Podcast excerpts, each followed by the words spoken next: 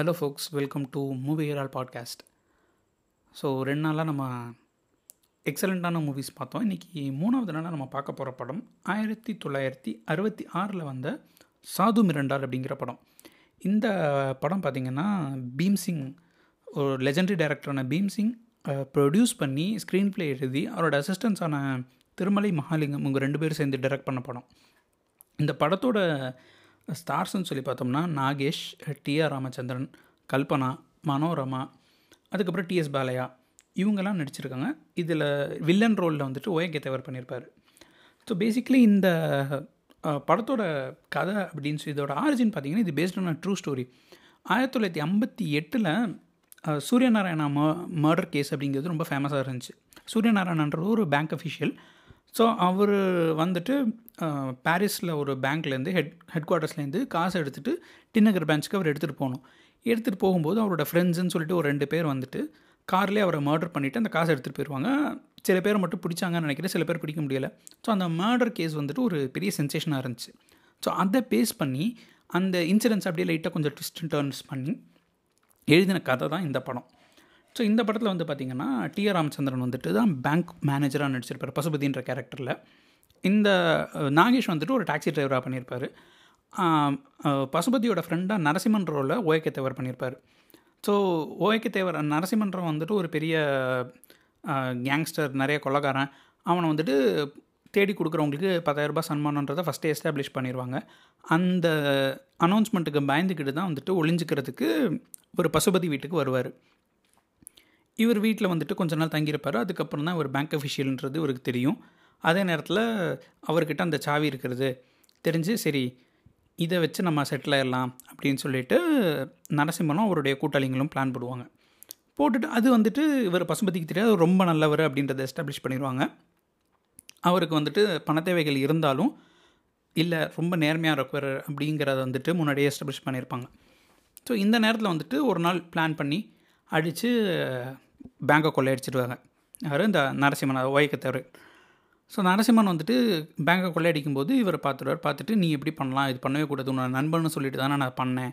அப்படின்னு சொல்லிட்டு அவருக்கும் பசுபதிக்கும் ஒரு ஆல்ட்ரிகேஷன் நடக்கும். அந்த ஆல்ட்ரிகேஷனில் வந்துட்டு அந்த காசை நான் காப்பாற்றி என்னுடைய பேங்க்கை நான் வந்துட்டு நான் வேலை செய்கிற இடத்த வந்துட்டு என்னால் ஏமாற்ற முடியாதுன்னு சொல்லிட்டு ட்ரை பண்ணும்போது ஒரு சின்ன ஆக்சிடெண்ட்டில் ஓயக்க தேவரை வந்துட்டு டிஆர் ராமச்சந்திர கேரக்டர் கொன்றுவார். அதாவது அந்த நரசிம்மன் கேரக்டர் பசுபதி கேரக்டர் கொண்டுருவார் கொல்றது இது இந்த இந்த மர்டர் எங்கே நடக்கும்னு சொல்லி பார்த்தீங்கன்னா நாகேஷோட டாக்ஸியில் தான் நடக்கும். ஸோ இவருக்கு இந்த மர்டர் நடந்துருச்சு. என்ன செய்யன்னு தெரியாமல் அதே மாதிரி இந்த பணத்தை கொண்டு போய் கொடுத்துடணும் அப்படின்றதில் தப்பிச்சு ஓடுவார். அவங்க கூட்டாளிங்க வேறு வராங்க வந்துருவாங்களே அப்படின்ற ஒரு பயத்தில் இருக்கும். ஸோ இவர் தப்பிச்சு ஓடும்போது அந்த டெட் பாடி வந்துட்டு அந்த கேபிலே மாட்டிக்கும். இது இது வந்துட்டு நாகேஷ்க்கு தெரியாது. இவர் வழக்கம் போல் மறுநாள் எடுத்துகிட்டு போயிட்டுருப்பாரு அதை அவருக்கு வந்துட்டு இந்த ஒரு விஷயம் நடந்ததே அவருக்கு தெரியாது. ஸோ ஒரு சைடில் பார்த்தோம்னா இவர் வந்துட்டு தப்பிச்சு வெளில போயிட்டுருக்கும்போது மறுநாள் காலை ஆயிரும். அதுக்குள்ளே போலீஸ் வந்துட்டு இவர் தான் கடத்திட்டு போயிட்டாரு.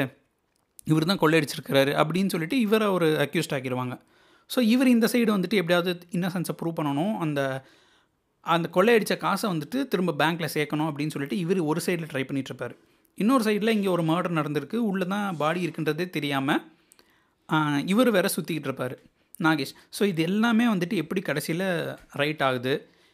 கடைசியில் அவர் பசுபதி அதாவது டிஆர் ராமச்சந்திரன் மேலே இருக்கிற அந்த களங்கத்தை எப்படி போக்குறாங்க?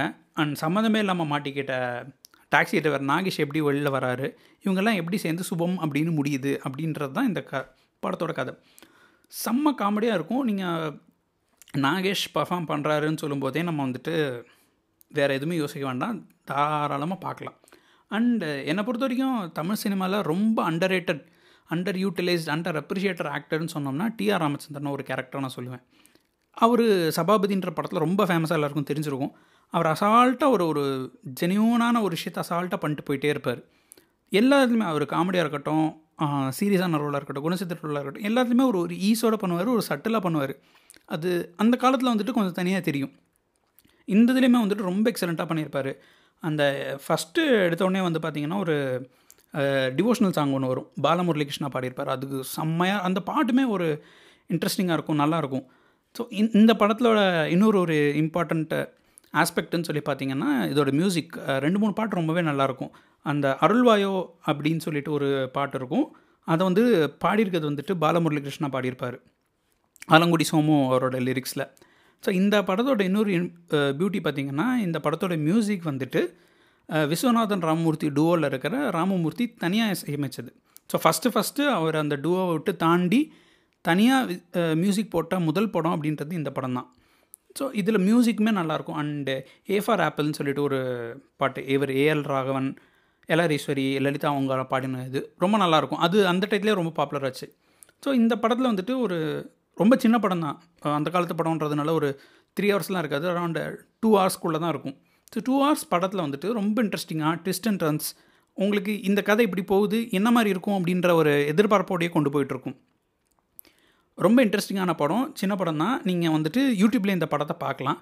கண்டிப்பாக உங்களுக்கு என்ஜாய் பண்ணலாம். ஸோ ஒரு ரெண்டு மணி நேரம் பேஸ்ட் ஆன் இது உள்ள ட்விஸ்ட் இருந்தாலுமே இது எல்லாத்தையுமே ட்ரை பண்ணுறதுன்னு சொல்லி பார்த்தீங்கன்னா இதில் நடிச்சிருக்கிற ஆக்டர்ஸோட பர்ஃபாமன்ஸஸ் தான். ஸோ கண்டிப்பாக இந்த படத்தை பர்ஃபாமன்ஸ்க்காகவும் அந்த மியூசிக்காகவும் பார்க்கலாம். யூடியூப்லேயே அவைலபிளாக இருக்குது பாருங்கள் நாளைக்கு உங்களுக்கு இன்னொரு ஒரு நல்ல படத்தோட சந்திக்கிறேன். Until then by